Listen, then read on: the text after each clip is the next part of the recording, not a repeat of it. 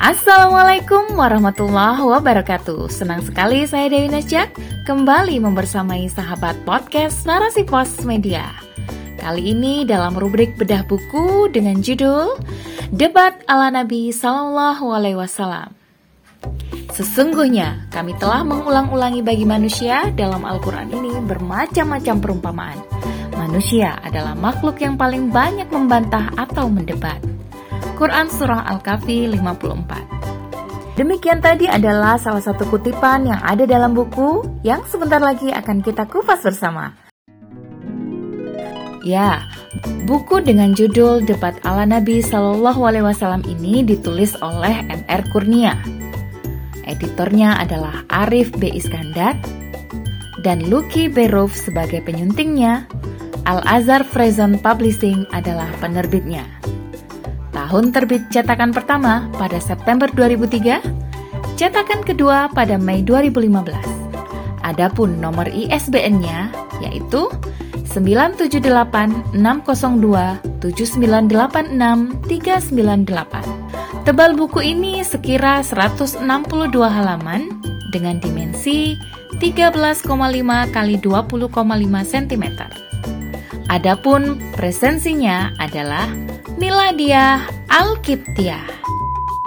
Rasulullah Shallallahu Alaihi Wasallam telah memberikan tiga cara dalam menyampaikan Islam, yaitu argumentatif, hikmah, nasihat yang baik, mau izah hasanah, dan debat dengan cara yang baik, jidal, bilati, hia ahsan. Kata debat biasanya bermakna negatif di benak sebagian orang. Banyak dari kalangan aktivis, politikus, hingga ibu rumah tangga sering melakukan debat yang tak berujung. Makna debat tak berujung ini diartikan sebagai sebuah debat kusir. Dan Rasulullah Shallallahu Alaihi Wasallam menganjurkan umatnya untuk menghindari yang namanya debat kusir. Makna debat dalam Islam bukan untuk mendongkrak popularitas diri atau hanya sekedar pemuasan intelektual semata. Lebih dari itu, Debat adalah salah satu uslub untuk merobohkan berbagai propaganda batil sekaligus menunjukkan kebenaran yakni Islam. Maka, penting bagi setiap muslim, khususnya para pengemban dakwah, terlebih dahulu memiliki kedalaman pemahaman Islam sebelum berdiskusi atau bahkan berdebat dengan pihak lain. Buku ini mengupas tentang debat menurut Al-Qur'an, menjelaskan cara debat Nabi Shallallahu alaihi wasallam hingga mengajarkan cara-cara debat yang elegan, yang tidak melanggar syariat, bahkan mengalahkan kebatilan. Buku ini bukan berarti mendorong seseorang supaya suka berdebat, akan tetapi lebih mengajarkan hal-hal yang patut diperhatikan saat berdebat agar tetap berada pada koridor syariat Islam. Allah Subhanahu wa Ta'ala menjelaskan dalam Al-Quran ada dua jenis debat, yakni debat tercela dan debat terpuji. Debat tercela adalah debat untuk menentang kebenaran, sedangkan debat terpuji adalah debat yang menunjukkan kebenaran di hadapan para penentangnya. Sebagaimana firmannya dalam surah Al-Kahfi ayat 54 yang artinya, Sesungguhnya kami telah mengulang-ulangi bagi manusia dalam Al-Quran ini bermacam-macam perumpamaan. Manusia adalah makhluk yang paling banyak membantah atau mendebat. Nah, buku ini juga menjelaskan tentang debat sebagai salah satu cara atau uslub dakwah, yakni menyeru manusia ke jalan Islam, yaitu dengan cara yang argumentatif, memberi peringatan atau nasihat yang baik, dan berdebat dengan cara yang baik.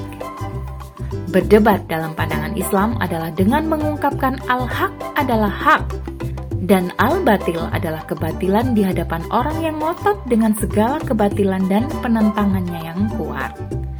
Caranya adalah dengan menyerang dan merobohkan argumen batil sekaligus menelanjanginya dengan argumen yang benar secara mengakar dan tepat.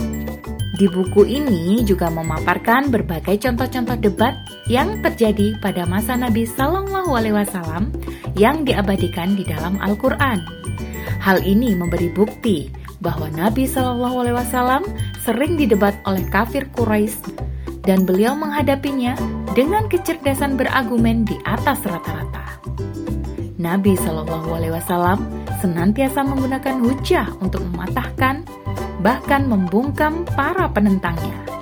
Di sisi lain, Nabi Shallallahu Alaihi Wasallam tak lupa menyodorkan Islam sebagai kebenaran dengan memuaskan akal sekaligus menyentuh jiwa mereka.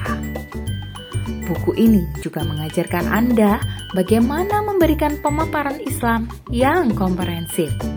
Misalnya ketika Anda mengungkap pendapat lawan bicara Anda dan menjelaskan kekeliruannya maka waktunya bagi Anda memaparkan pandangan Islam tentang hal tersebut dengan memberikan hujah dan sandaran baru yang kokoh dan lurus.